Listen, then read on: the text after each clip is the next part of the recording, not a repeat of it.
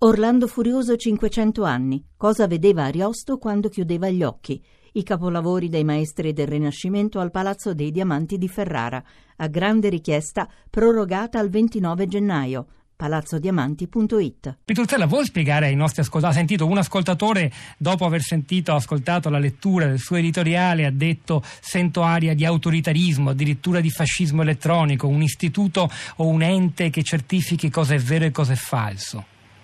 No, non si tratta certamente di introdurre forme di censura preventiva, nessuno vuole eh, monitorare e controllare l'informazione del web. Nel mio stesso articolo stamattina dico eh, che c'è proprio una ricchezza della rete per la democrazia. E io vorrei avviare un dibattito che sia un dibattito sereno, pacato, eh, senza appunto contrapposizioni ideologiche. Abbiamo di fronte problemi nuovi, nessuno ha la bacchetta magica, nessuno ha una soluzione preconfezionata. A mio parere però il problema esiste e non riguarda le opinioni, eh, ma riguarda quel, i fatti che sono incontrovertibilmente falsi. Per esempio nella campagna americana è circolata la notizia secondo cui la borsa americana durante la presidenza Trump era andata costantemente in discesa. Non è vero. Ecco, su questi fatti probabilmente la possibilità che ci si possa rivolgere a una terza parte non al, al, governo, al ministero, a un potere appunto legato all'esecutivo, ma a posteriori, quando già la notizia c'è, la possibilità di rivolgersi a una terza parte indipendente per appunto evi- evitare che la notizia continui a diffondersi. E voglio aggiungere due cose. La prima, eh, guardate che il problema eh, che, su cui ci siamo concentrati riguarda soprattutto le bugie che investono il discorso pubblico, ma quante bugie circolano che riguardano anche i privati, la singola persona che si trova esposta magari appunto contro la sua volontà a delle forme eh, di lesione della sua dignità.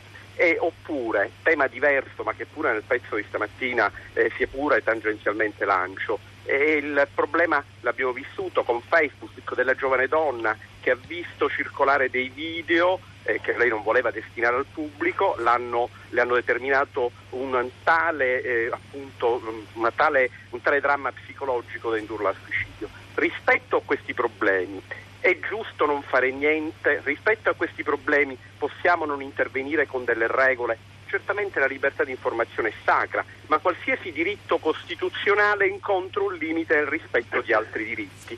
E direi, concludo, c'è il diritto a informare sacrosanto, ma c'è anche il diritto a essere informati e ad avere una informazione il più possibile corretta. Mi perdoni, Quindi, Pietrotella, sì. concretamente come, come, si potrebbe intervenire? Come si potrebbe evitare ma... la storia che lei ha citato della ragazza che si, suici, si è suicidata dopo la circolazione in rete di quei video? Eh, l'abbiamo trattata anche noi con, con grande difficoltà Guarda. e delicatezza. Come si può intervenire però, per esempio, ma... quando circolano... Chi, chi, è che stabilisce cosa è vero e cosa è accettabile come notizia e cosa non lo è? Con quali criteri? innanzitutto appunto ci sono alcuni criteri per cui esistono eh, le opinioni che vanno sicuramente rispettate, le interpretazioni dei fatti che possono essere diversi, ma esistono anche delle, eh, facevo l'esempio poc'anzi eh, dell'andamento della borsa americana, delle notizie che sono oggettivamente false. Esiste un ambito di dati controvertibili, ma esistono degli altri che sono direi abbastanza eh, direi eh, in contrasto con la verità. Pensiamo anche a eh, quello che si è detto sui vaccini, non bisogna vaccinare i bambini perché c'è autismo, ecco sono cose anche un po' pericolose. A questo punto io non chiedo minimamente una forma di controllo preventiva, né chiedo minimamente un monitoraggio della rete, ma pongo il problema se non sia il caso di individuare un'istanza terza, magistratuale. E va bene, il, eh, dei limiti alla libertà di informazione ci sono appunto sempre stati perché bisogna comunque bilanciare e contemperare diritti e interessi, e interessi diversi. Prima di coinvolgere Nadia Orbinati, forse io chiedo ancora a, a un chiarimento a Pitruzzella, se, eh, se, può, se, può, rispondere anche a questa esigenza di, di chiarezza. In effetti, quando una, una, una, fake news, una bufala, ha, ha, preso il largo in rete, come si fa a intervenire a posteriori? Eh, rapidissimamente, su tutti i profili sollevati che sono molto interessanti. Primo, la fake news è fake news, va contrastata a maggior ragione se viene da un politico, da un rappresentante istituzionale. È una cattiva abitudine pericolosa e devo dire la, in questo caso la reazione deve essere ancora più forte, quindi non ci sono eccezioni per alcuno. Secondo punto, il campo di battaglia è internet, chiaramente appunto perché già delle regole esistono per i giornali e le televisioni. Eh? E la, la, libertà di manifestazione, appunto l'editore risponde comunque se dice, se offende qualcheduno, se, eh, mette in campo contenuto illegale.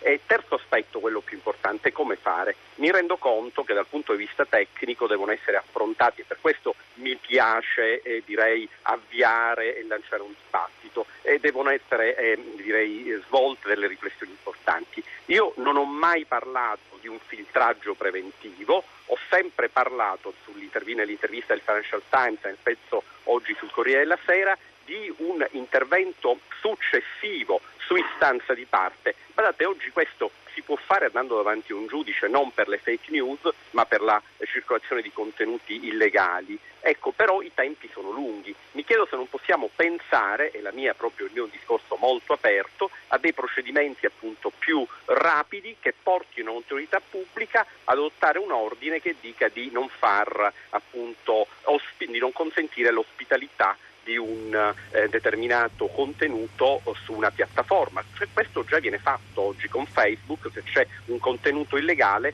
si ordina di eliminarlo dalla piattaforma. E non mi, credo che sia un terreno eh, su cui vale la pena discutere e confrontarci.